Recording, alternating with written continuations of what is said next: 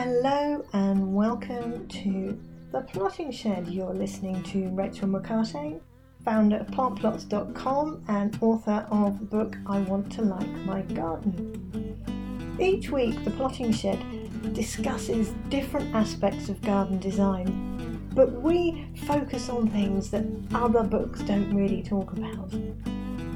I hope you enjoy this podcast and do please hit the subscribe now button so you don't miss another episode.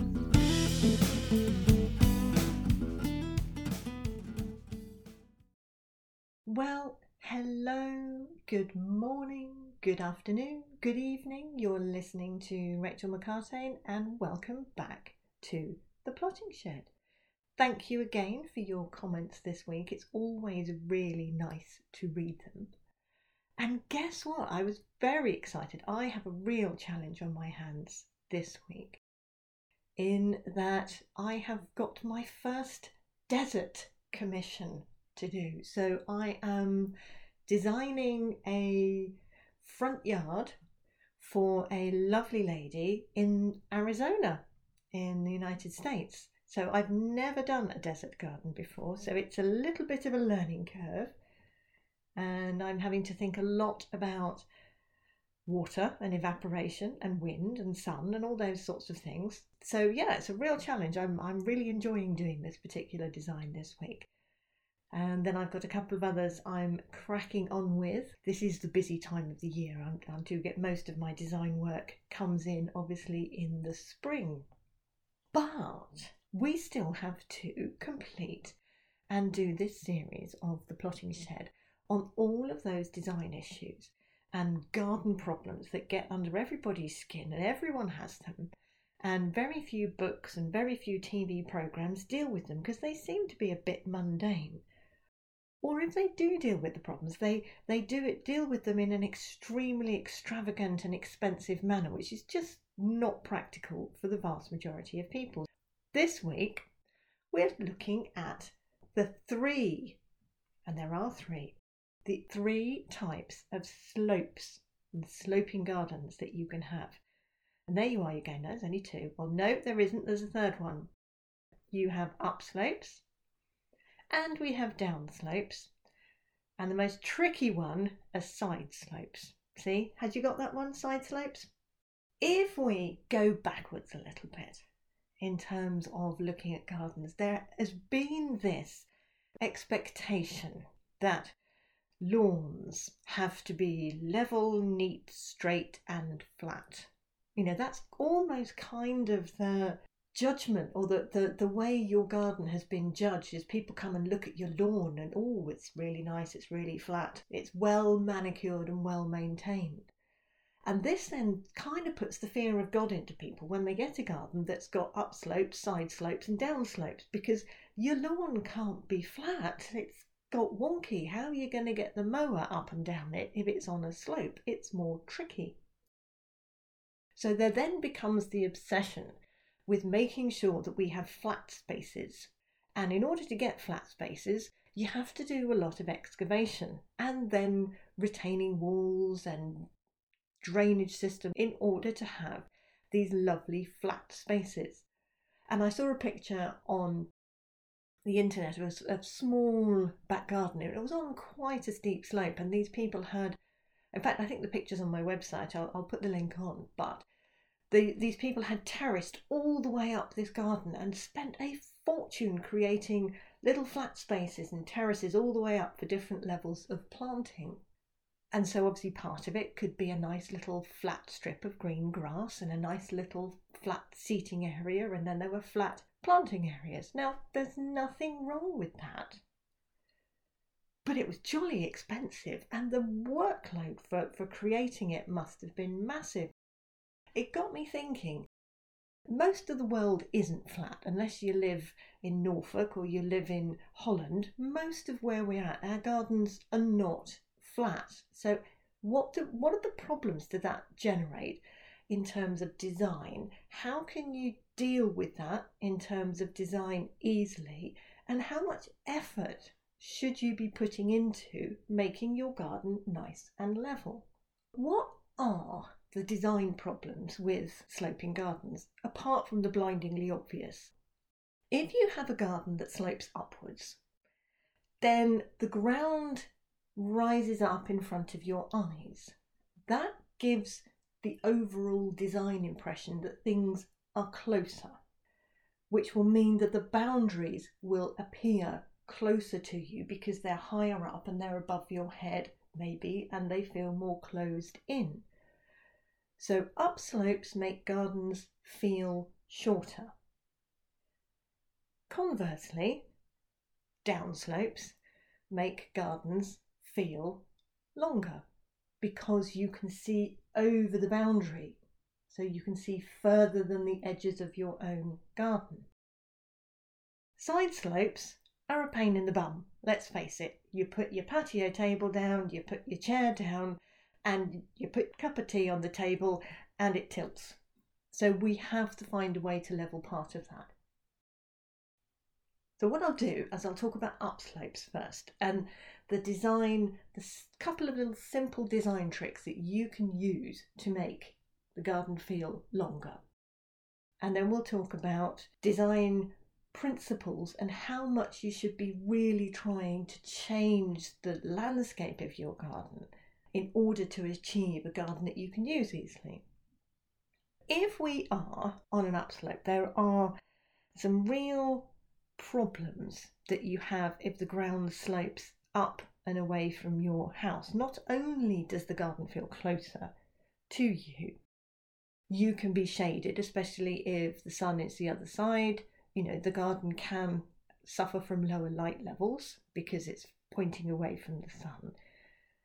And obviously, then you have a real problem where you have to consider drainage and soil washdown and erosion the last thing you want to be doing is literally sitting there and having water coming into your house. So, dealing with water runoff is really, really essential. I've said that upslopes make the garden feel shorter. So, what we have to try and do when we're designing something is give the impression that there is more depth, that it is further away, even though it feels closer to you. And there are two ways of doing that. One is with focal points and the other is with colour.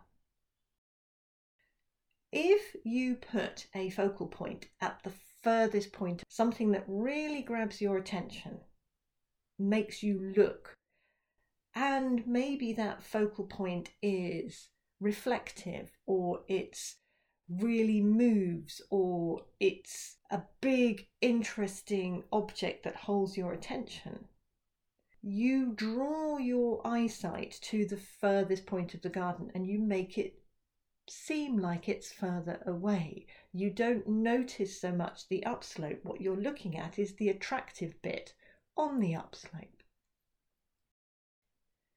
Now, the second bit is with colour. The general design principle is this the brighter and bolder the colours, the more you notice them that tells you straight away what you should be doing is that you don't want to have big, bright, bold, blousy colours on the far fence because those those colours will stand out. They will feel closer. So you end up making the garden feel closer because you put brighter colours at the far end or in all the way around in the garden. So very much if you've got an upslope, if you can try and stick to a more muted colour palette, at the end of your boundary, the, the plants that you use, if those can, should we say, complement the plants that may be on the other side of the boundary or further away, you can kind of join up your garden with plants that are outside your garden. And if you can conceal that end boundary, it makes it feel further away. The other design trick that you can do is on that end boundary, by the way, is introduce some false mirrors, some outdoor acrylic mirrors, because if you put planting in front of them, then you get the reflection of those plants in the mirrors. And again, you just push the boundaries further away. So, those are the two easiest ways that you deal with making it feel longer. The second thing, obviously, with upslopes, as I've said, is water runoff, and you cannot ignore this. But there are things that you can do to make that water runoff a feature.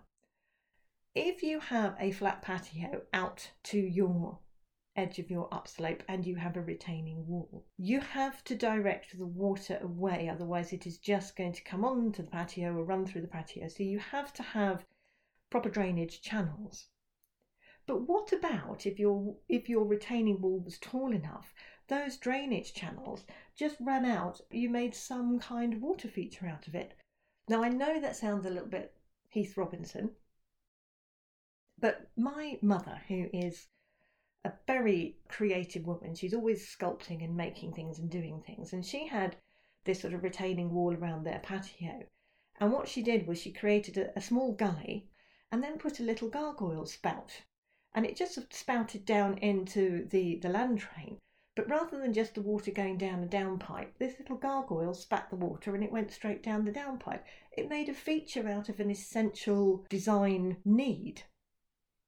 So you can just be a little bit creative with it in terms of where that water goes. But in essence, you've got to consider the soakaways. You've got to have the ability, especially now that when we get rain, it's raining harder and heavier that you have on your upslope the ability to hold soil erosion and also to direct the water flow away from where you're sitting. So, what about downslopes? Now, you might think that it sounds great. Got a downslope, it gives me a view over the fence, it gives me a view to the wider landscape, so my garden feels bigger. That's great, you get the idea of space, but having a downslope can also cause one or two design issues in the sense that if you've got a slope and you're sitting at the top of the garden and the, ground slopes away from you, you don't get to see the plants as well because they're kind of pointing away, they're down the slope, they're, they're not there where you can see it. And you can feel quite exposed because the garden slopes away and there you are, you're almost sitting on the top of a mound. So privacy can be a bit of an issue, but downslopes are much easier to deal with. And the way that you plant on a downslope is you play with perspective. So if the actual nature of the slope itself is an issue for you, then on your downslope, you plant shorter plants closer to where you're sitting and taller plants further away. So you're looking down on the top of it, it seems level. And so you can enjoy seeing the plants from top to bottom. So the taller ones are further away, the shorter ones are closer to you. But downslopes aren't as much of a problem, obviously, as upslopes because the water runs away. As long as you've got enough ability at the top of the slope for the plants to get their moisture before it runs down the slope, that's the only other issue. So it may be that you have more drought tolerant or shallow rooted plants at the top of the slope because obviously when it rains the water gravity will take the water away more quickly. And the lusher greener plants that can take a little longer to absorb water further down the slope. But you sitting up on your perch you can look down and you get the whole vista and then again you can see beyond your boundaries and you can create a really nice garden. But that then takes us on to the third bit, which is the most important bit. I don't know about you, but gardening is getting a darn sight more expensive. You know, the average plant is now 10 to 15 pounds a pot. And if you're redoing a garden or you're getting in landscaping, you know, you're spending a serious amount of money. I always believe in unlocking the potential of the garden as cheaply as possible. I don't think gardens need to be incredibly expensively built in order to be more fabulous than one that isn't. So it's that best minimal value outcome. Can I maximize the output from the minimal cost inlay? To me, that's a better designed garden because it uses less resources, it's more cost effective, and you're making the most of what you have. So, this gets me to the next point, which is the levelling off of the garden. This obsession with having flat lawns, because that's what lawns should be. We can't have a sloping lawn, it's, it's, not what, it's just not what we do. Now, this is where you have to really begin to think about how you use your garden. Because the only flat bit you really, really need to have is the bit that you sit at, so when you put your drinks on the table, they don't spill over. Now, that doesn't need to be a massive part of the garden. The most important consideration is where do I want to sit? Now, if that's right outside your, your, your house, that's great. The garden can slope up away from you or it can slope down from you. If it's a side slope, you have to kind of go 90 degrees. So you create your seating area either at the top of the side slope or at the bottom of the side slope. Then, effectively, then got an upslope for the rest of the garden or a downslope. It's just at 90 degrees to the plane of your house. So it's exactly the same principle, but you just need to create one level seating area. Next question. If you have an upslope or a downslope and you've decided that your seating area should be further away from the house, you need to ask yourself two questions. Firstly, how are you going to get there? Because you need a simple, easy approach, either whether you're going down steps or you're going up the slope to the garden. It's got to be convenient and easy to get to and all year accessible. But when you get there and you sit there, is the view worth it? Because we are inherently lazy people. Well, I am anyway. If you've got your cup of coffee on a Sunday morning and you open the patio doors and you step onto your patio and it's in shade, but you've got to go all the way up the slope to get the bit of sun up to the top, or you've got to go all the way down to the bottom of the garden to get the morning sun. Are you really going to expend the effort to do that? When you could just quite happily sit on a chair outside your back door. Now, the only reason I'm saying that is expense. Because if you landscape the garden, you will be moving tons of soil. You will be excavating, you will be putting in retaining walls and drainage, and you'll be creating flat areas. So, if you are going to go to all of that effort and all of that expense to create a terrace that you're going to sit on, you need to be using it. Otherwise, you're just wasting money. If you are, great, it is worth that expense. But not everything needs to be terraced and flat in between. You only need an access route to the top of the garden or the bottom of the garden. Now, you might be saying that, yeah, I know, but then it's sloping and we can't use the rest of the garden. Well, yeah, it is sloping and you can't use the rest of the garden, but what would you use it for? If you made a terrace and a flat area of lawn, you can't play football on it, you can't play cricket on it. You can't the kids can't really run around on it because it's it's not big enough. It's only a small leveled area. So what would you use a flat area for? And if you can't think what you would use it for, then the argument really is well, why don't you just keep it as a slope? And slopes, especially for children, can be great fun. Imagine if you put a slide on your patio that went down through the flower borders and came out at the bottom of the garden. I bet it wouldn't only be the kids that would be using it, would they? So slopes aren't something to be frightened of, to be removed. The other side of slopes is if it is grass or if it is covered with vegetation, vegetation is very good at stopping soil erosion. So if you start terracing and removing all of the vegetation that holds that slope together, then potentially you are destabilizing part of the slope. So your retaining walls have to be big and hefty in order to cope with the fact that you've taken out what were the, the anchors by removing some of the plants. And in a small garden, big, solid, sturdy retaining walls use up space. Now, if you are going to have a retaining wall somewhere around the terracing or somewhere around your patio, then I will give you this one really good tip. Make it bum perch height because you create instantly some extra seating. And we will all do it if there is a wall that we can sit on and perch on on a summer's day that you don't you're not sitting down, you're just bum perching on it. You multitask the wall or the retaining wall. And so then you give yourself more use from a small space. So it's very, very simple comes to undulating ground. That I think, first of all, let's just be a bit more relaxed about it. Your lawn doesn't have to be flat. And if you only have a small garden anyway, and you thought, yeah, but the kids can run around and play, they haven't really got enough space to run around and play.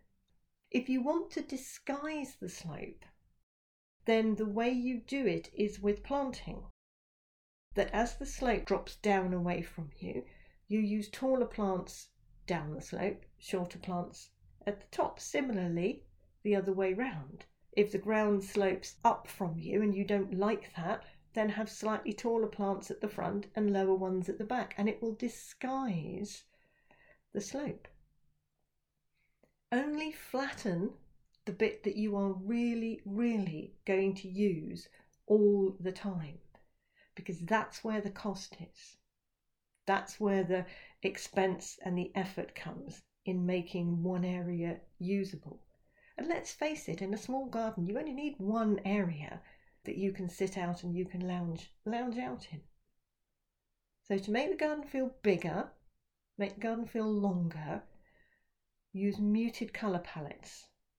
Try and copy if there's a plant in a next door neighbour's garden that peeps over the top of the of the fence. Have one of those in your garden so it ties in with the wider landscape. It'll give you the impression your garden is bigger. If you have a very enclosed garden and a really steep slope, use vertical plants. Now, you may say, yeah, but that's going to make it feel even more enclosed. Well, perhaps not, because again, if the flowers are on a tall vertical plant, you have to look up to see the flowers a little bit. Well, that directs your view up to the sky, which is a big space. So it just, it's playing around with perspective. I know it's a lot to cover. I will put some links in. I've got two or three articles on my website about sloping gardens. You'll see one of them is a design that I created for a side slope garden and another. Well, it was a side slope, up slope, shallow, wide, very new, nothing in it garden with a wall and a hill behind it. But we managed. You'll see what I did. So have a look on the website, but don't be frightened of slopes. Embrace it. Think of it as an advantage. Flat can be really dull, so if your garden isn't flat, it has a level of interest that somebody else's doesn't have.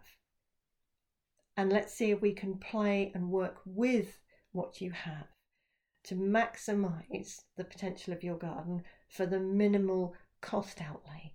And then you've designed it really, really well. I will speak to you next week, and in the meantime, have a fabulous week. Bye for now. Well, thank you for listening. You have been listening to Rachel McCartain of The Plotting Shed. If you've got any questions about this podcast, please email me, rachel at plantplots.com, or you visit the website with loads of different information on garden design and gardening advice, along with planting plans that you can download. You can look at the designs that we've created so do take a look and please do hit the subscribe now button so you don't miss another episode. You can also donate if you go onto the website plantplots.com. There's a little button there saying you can buy me a coffee. So all donations will be hugely appreciated. Thank you very much. Enjoy your week, enjoy your garden, take care and stay well.